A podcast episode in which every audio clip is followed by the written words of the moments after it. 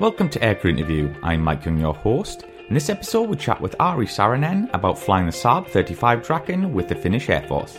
He also chats about flying the Hawk and also displaying on the airshow circuit.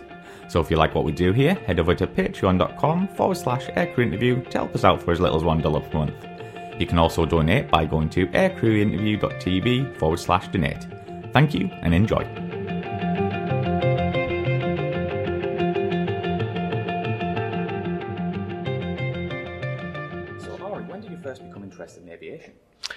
Uh, Mid 60s, 65, 66. And when did you join the Air Force?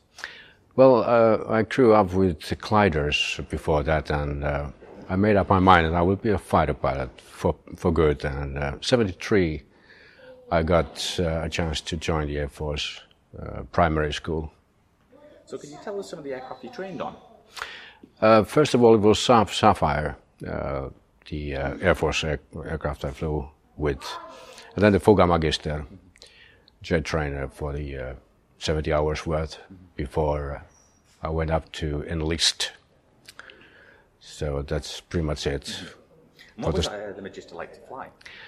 Well, uh, being a mechanical throughout the control systems, it's it's uh, very nice indeed. You have uh, very little power available, so you have to be cautious with low speed, uh, low altitude wise. But then again, you can actually feel everything the plane is doing by the feel of the controls, being mechanic.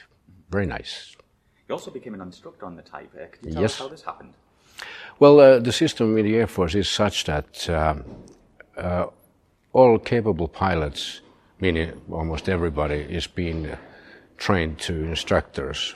And uh, I was supposed to be joining the Draken and training, but instead they uh, transported me to uh, Kauhava uh, Central Flying School to be an instructor.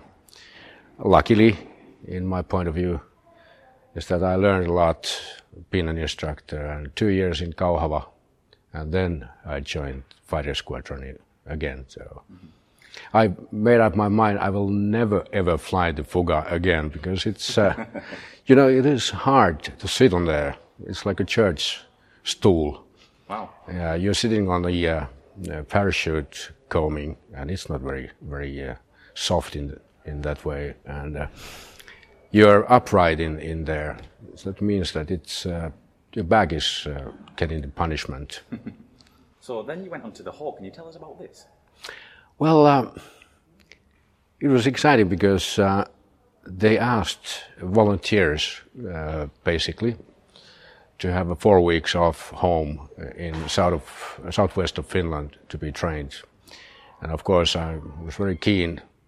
This was the one of the first groups to be trained, so why not? So, what was the Hawk like to fly? Absolutely gorgeous. It's uh, very sensitive. Um, you see a lot of uh, out there from the back seat. It's uh, forgiving. You may uh, have a uh, whole wing stall and still be controllable with the ailerons throughout. And uh, the noise level is lowish compared to Fouga. And uh, further, you, you can actually uh, almost land more nicely from the rear seat than uh, from the front. You have the bow of the windshield in, in front of you from the front seat, but then again you have clear view on top of the first pilot, and uh, I enjoyed that. Very good aerobatic airplane. Yes. But you became an instructor on the Hawk. And can you tell us about this? Well, uh, majority of um, the trained to be pilots were already experienced Fouga pilots. Even some of them were Draken pilots, so it was quite easy uh, to train them. And uh, we made some uh, tests against the fighters with the Hawk, very much so that uh, we beat the hell out of them with the turn ratio anyway. But uh, Yeah. most of the pilots liked the plane a lot. So, do you think the Hawk was the right aircraft as a training aircraft to go on to frontline um, squadrons? Absolutely. It's so uh, close to fighters that uh, it doesn't make any sense to train first of all in, in a light aircraft and uh, and then uh, sort of a middle middle aircraft, and then Hawk, and then to the fighter. You can join uh, the light aircraft training and directly to the Hawk, which is quite short distance. So, So how long did you spend in the hawk, on the Hawk, and did you enjoy it? Well, uh, I was an instructor for a couple of years because um, I was one of the first ones to have the Hawk neck. It uh, comes with a, a price. On one flight, as an instructor during a loop, I was uh, turning my head and it stayed there. so I had to have a, um, a sick leave for that. And the uh, doctor said that if you want to look aside as a 70 year old, by all means quit now. I did, and uh, it still aches every now and then, but it's a common thing with the Hawk pilots. So, So how many hours did you get on the Hawk? uh, 500 ish, A lot then. yeah, something like that.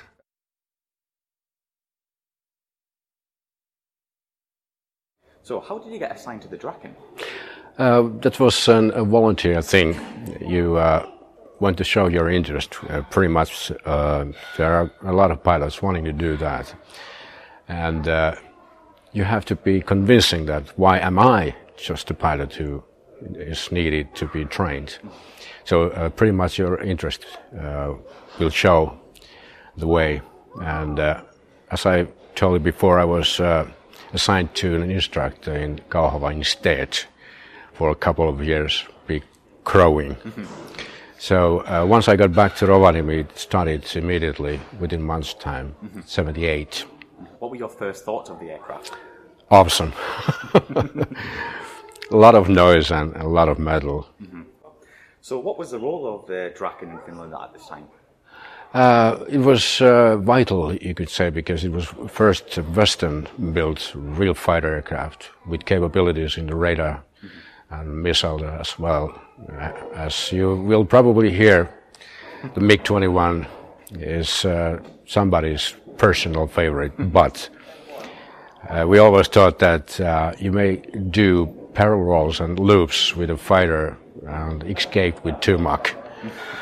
But if you want to fight, this is the one to be flying with. So what were the main threats at this time to Finland?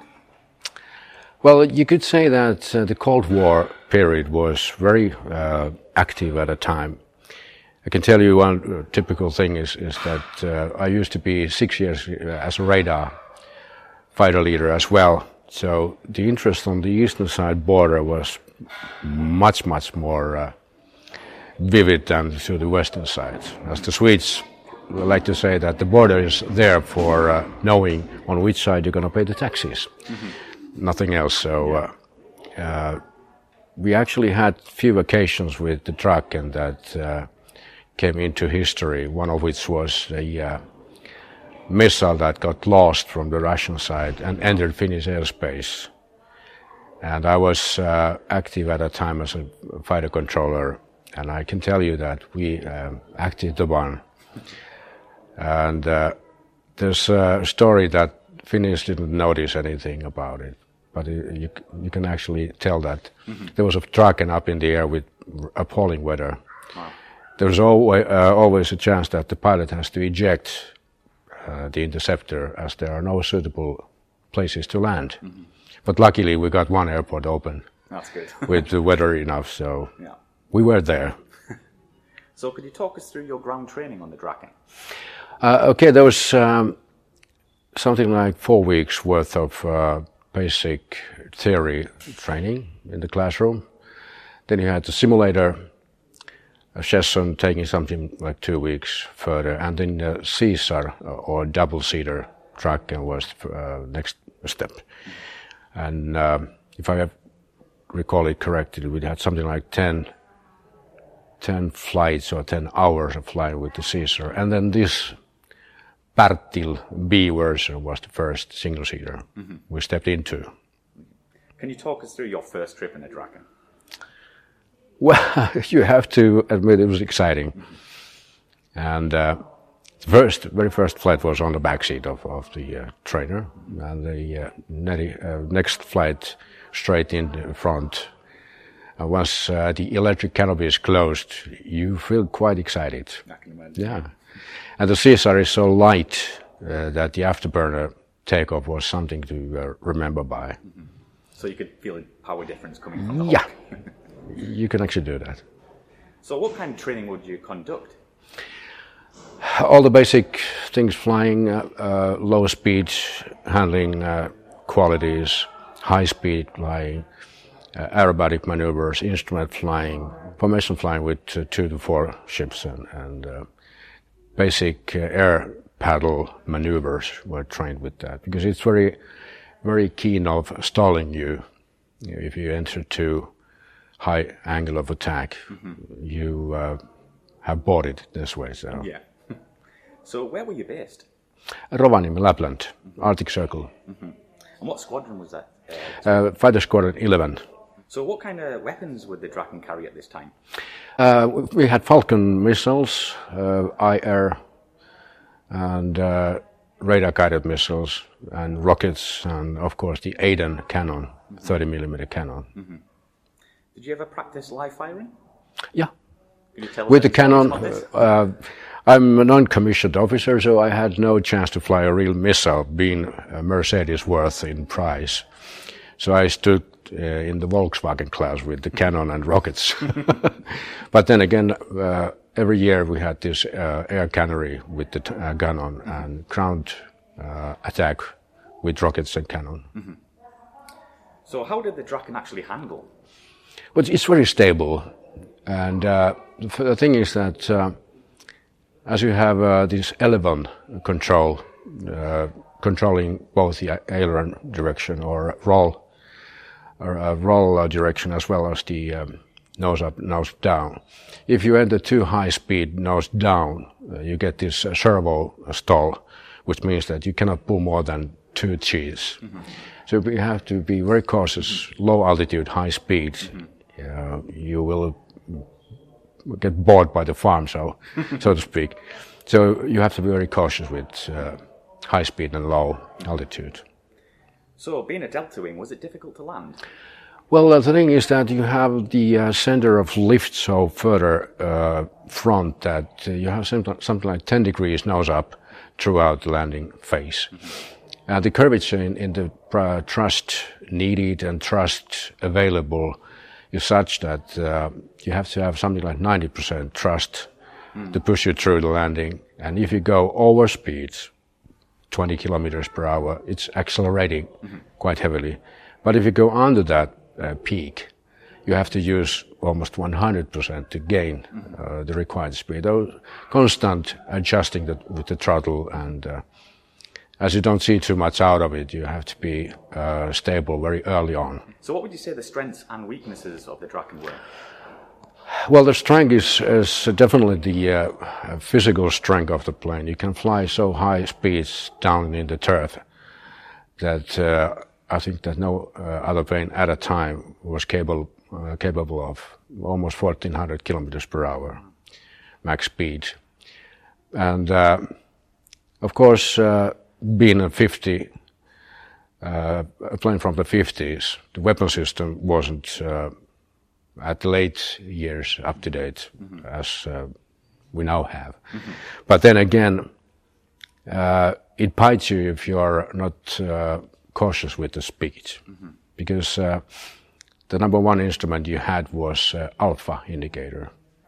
So if you go past 15 um, units of alpha, it's uh, pretty stable. It doesn't warn anything, and it goes out of your hand in, in 22. So if you're turning tight, don't pay attention to the alpha, you're in a superstall, and that's a roller coaster. I can tell you. So we have to talk about DACT. How did it fare against the types of the time? I think that's uh, pretty well indeed, because uh, it was an uh, interceptor by all means with the radar and forward shooting weaponry, and with the thrust to weight ratio, it uh, fought well against the others. Did you ever go up against a MiG 21? Yeah, How did you fare in that? well, uh, it t- uh, turns tightly. I've flown from the backseat of a MiG 21 as well, so I disliked it because uh, it's an Eastern way of designing cockpits. It's very uh, claustrophobic. You have instruments here and there. Even you can think about an uh, instrument, whatever oil pressure, oil temperature, whatever, as it's uh, meant to be in a 12 o'clock position, the normal range. But as it's usually in a 2 or 3 o'clock, the instrument has been turned uh, sideways. So it looks strange because the lettering is still like in the original, but the reading is 12 o'clock. That's the kind of approach they had. So. Yeah. So, did you ever take part in any large exercises? Yeah, quite often. And the, the most uh, cherished ones were, of course, this uh, alert station in, in Helsinki, Turku, wherever you were. And you had the real stuff. Intercepting an uh, Nimrod or Russian, whatever type, Swedish uh, Caravel. And uh, it was quite often we got these trips to Helsinki and, and uh, in an alert as well as uh, escorting um, high rank people from around the world, presidents. Uh, Valery Giscard d'Estaing with four Drakens. Wow. Awesome. so, how did other nations view the Draken? I think very similarly. Very similarly. Uh, in Austria, they had the last ones. And uh, they have different conditions altogether. They have the mountains. So uh, you have to uh, approach the uh, system quite differently. We have flat areas. We can fly whatever we wish to. But there you have the mountains. And Danish had even uh, more experience with the heavy Drakens. They were much heavier than ours. More or less fighter bombers than we had just interceptors in Finland. So, So, do you have any memorable stories you can share with us? Well, why not? Uh, Should you have- there are a lot of those. I have to be reducing them. Well, uh, thing is that we have had a sauna in Rovaniemi. I was uh, alert pilot. And Friday evening, well, soon enough we're going to get home. Then you had these uh, whistle be blown. Now you fly to south of Finland in the evening. Raining in Pori, which is southwest base. Two kilometers of runaway. Heavy winds. You're tired and Draken uh, comes with an um, price with the speed. You have slippery runaway. You have uh, 12 tons of uh, metal around you. It's gusty wind. You're tired, so we used every single bit of the runaway and kutum, kutum, kutum afterwards. And uh, one bad thing about Tracker was that uh, you have a maximum afterburner and you uh, retard the uh, thrust lever a bit back, you have the minimum uh, afterburner. I was on the wingman and going by my uh, number one, I reduced the uh, thrust lever just to the minimum thrust. I uh, extinguished the uh, afterburner completely. What takes place is that the nozzle back there opens up.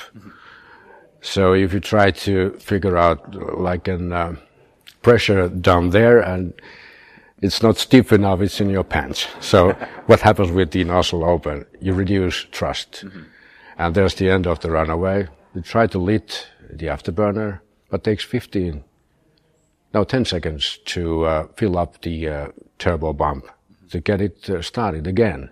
What happens? You open up and open up and speed reduces, accelerates, reduces, and the end of runaway is pretty close. So I had something like two meters worth with the gear and uh, the uh, opposite fence. So, yeah, yeah. the uh, interception of the British Nimrod in uh, uh, Baltic Sea. Uh, we started out from Pori, flew way down uh, the sea just to in, intercept the uh, Nimrod. There were clever guys in, in uh, behind the stick because they noticed that we have a short span wing, high angle of attack. They reduced the power quite a bit, long wing. So uh, we bypassed them with the stalwart. and they sa- said on our frequency, the con- air traffic control frequency, nice job, guys. Brilliant. Flew back, and there was an American RC 135 crossing our way from the uh, Russian side. And there were two MiGs intercepting this U.S. guy. So there were a lot of traffic in there. so how many hours did you get on Draken, and did you enjoy it? Uh, around about 650. So that's not, not well, it's not much, but I enjoyed it completely. The last flight I ever had in the Air Force uh, was the Draken flight, mm-hmm. 45 minutes. The last approach what can I do? This is the last flight. I will not stall the plane. I will not hit the ground. It has to be a nice landing. Mm-hmm. But it, this feeling after the landing is, is uh, how can I put it? Uh, sadness in a way. Yeah. That, that's it. Brilliant. Yeah, yeah.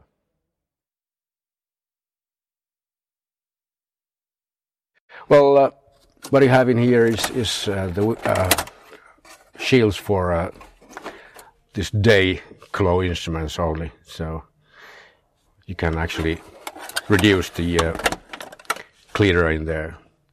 The airspeed indicator is, is uh, typical for nowadays, let's say an Avro 85 uh, Cityhopper I flew, it's a similar vertical speed indicator. Very easy to use. You climb with uh, airspeed up to 850. As you get the Mach number uh, increasing, you follow the Mach number. And the other way around, when you're descending, you use the Mach number. And when the speed is, is 850, you uh, skip the Mach number. Uh, instead of this, in uh, the fighter type, you have the radar, radar instruments. And you have the boot, you look into the radar because otherwise you don't see too much out of it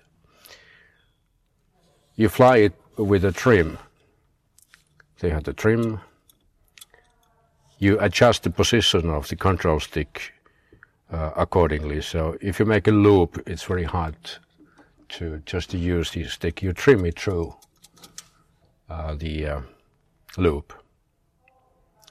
And the most vital instrument, of course, is uh, angle of attack. Very vital indeed. You also have a head-up display there. Was that a, a very no? That's a, just just uh, an uh, sight, conventional sight for that. Because this is a uh, practice fighter, so to speak. But all, all in all, this cockpit is very, very uh, tiny. You have everything uh, in here: engine controls and instruments. On the left-hand side, uh, navigational things and, and weapon system to the right. There you have the nose wheel steering. Very easy for a takeoff. You just left hand on the throttle, right hand on the wheel. As you get 300 kilometers per hour, you uh, take the stick and rotate, go flying. the best part. yeah, yeah, yeah, absolutely. Well, it seems like a pretty small cockpit. Was it comfortable? It was actually one of the uh, best ones because you only have something like three millimeters of, of felt underneath your uh, lower part. But then again, this uh, tilt backwards is, is uh, nice. And what kind of uh, flight helmet would you be wearing? Uh, conventional with the oxygen mask. it differs slightly from Western and indeed Russian types because you don't have any um, cord in here to hold your uh, helmet on. Mm-hmm. It's tight fit, so uh, every pilot has an um, day's worth of adjusting the helmet so it fits like a glove. it really does. So sitting back in here it must feel like home. Yeah. and further, you have a clever thing. I don't suppose there are the uh, same kind of gizmos in modern helmets, but you have a bag, uh, bag in here uh, filled with oxygen. If you get more G's, it's uh, sort of a, uh, pulling the helmet backwards, oh, yeah. tightening the mask. So, Ari, can you tell us what happened after you left the Air Force? Well, um, I was uh, a bit uneasy not doing anything. So I applied for a company called uh, Air Botnia, fly the Jetstream commercially, and I got a chance to join them. And we uh, moved from Rovaniemi down to my hometown Turku, and initially joined this uh, commercial airline business. Soon enough, they got the Saab 340, uh, which after I flew the Saab 2000, yet another Saab. then I uh, swapped into the uh, RJ85 100 mm-hmm. four engine, mm-hmm. where I retired once more. So, did you enjoy flying commercially after coming from fast jets? Um, it's not comparable in any way. You may, may have this uh, lousy bread, coffee throughout the day, all the old magazines. Mm-hmm. Well, you have uh, nice ladies in the back, so. But it, it, really is boring. Yes. It really is. You get flight hours, of course. You meet people at the airports. You uh, uh, know the procedures. Mm-hmm. You fly a lot of instrument flying, which I dislike. I like to see. That's all about flying, to see out. So was it difficult coming from the Air Force and learning how to fly an airliner? I don't think so because I, I was also an instructor with uh, twin engine uh, Liaison planes like Piper Chieftain, and Cessna 402 in the Air Force. So uh, uh, I had my training also in the civil side, so to speak. Mm-hmm. So how long did you spend on the airlines? 13 years. Let's moving on. So do you have any hobbies? Aviation. uh, for some reason. I like to uh, draw a lot, uh, logos and characters and things like that. But then again, I fly air shows with the Fouga. Mm-hmm. Been in that business from '88, mm-hmm. when the uh, first Fougas were sold to civil owners. Mm-hmm. And I trained most of the pilots at the moment, uh, the time for the Fouga, and yeah. there was a couple of years leave of absence in a way from the air show business. I flew uh, gliders in between, which I started out with. And now I'm back to uh, Saab Safir. We have four of them. Uh, we fly formation, fly with the restored Safirs, which you can actually see in here as well. So, and uh, I'm back into the gliders again. I'm restoring my old. Polish glider from '62. So, so did you enjoy flying on the airshow scene? Absolutely, uh, I really do because uh, you get to know the same guys all over the place, uh, wandering around the, the uh, northern countries, Sweden, Norway. You get to know uh, pilots like Mikael Carlsson, Sweden, uh, comes to Finland every year to fly his Fokker triplane mm-hmm. or Fokker D7 or whatever he has, Blériot. And once you have a couple of beers, you uh, get to know the stuff quite well. I can imagine, yeah. So, how do you go about putting an airshow display together?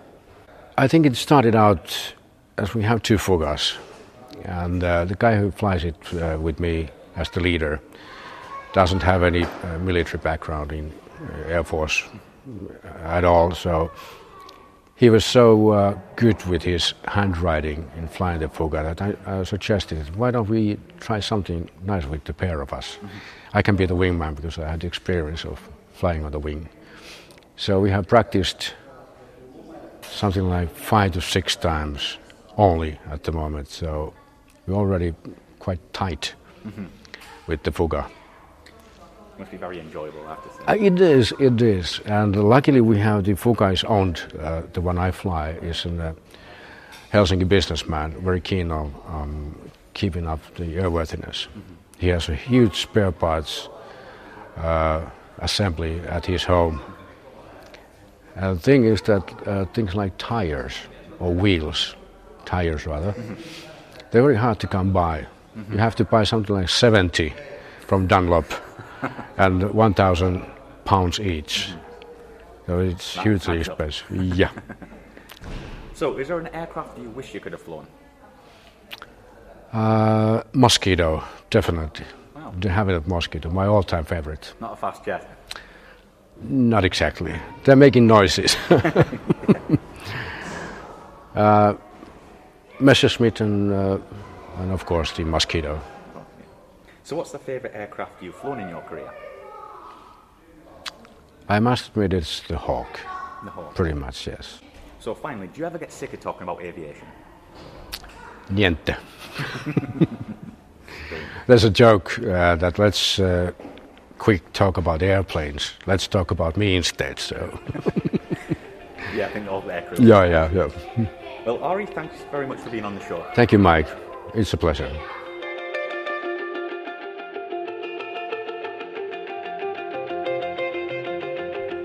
Thanks very much for listening. We hope you've enjoyed this episode. And if you like what we do here, don't forget to head over to patreon.com forward slash aircrew interview to help us out for as little as $1 per month. Thank you and see you soon.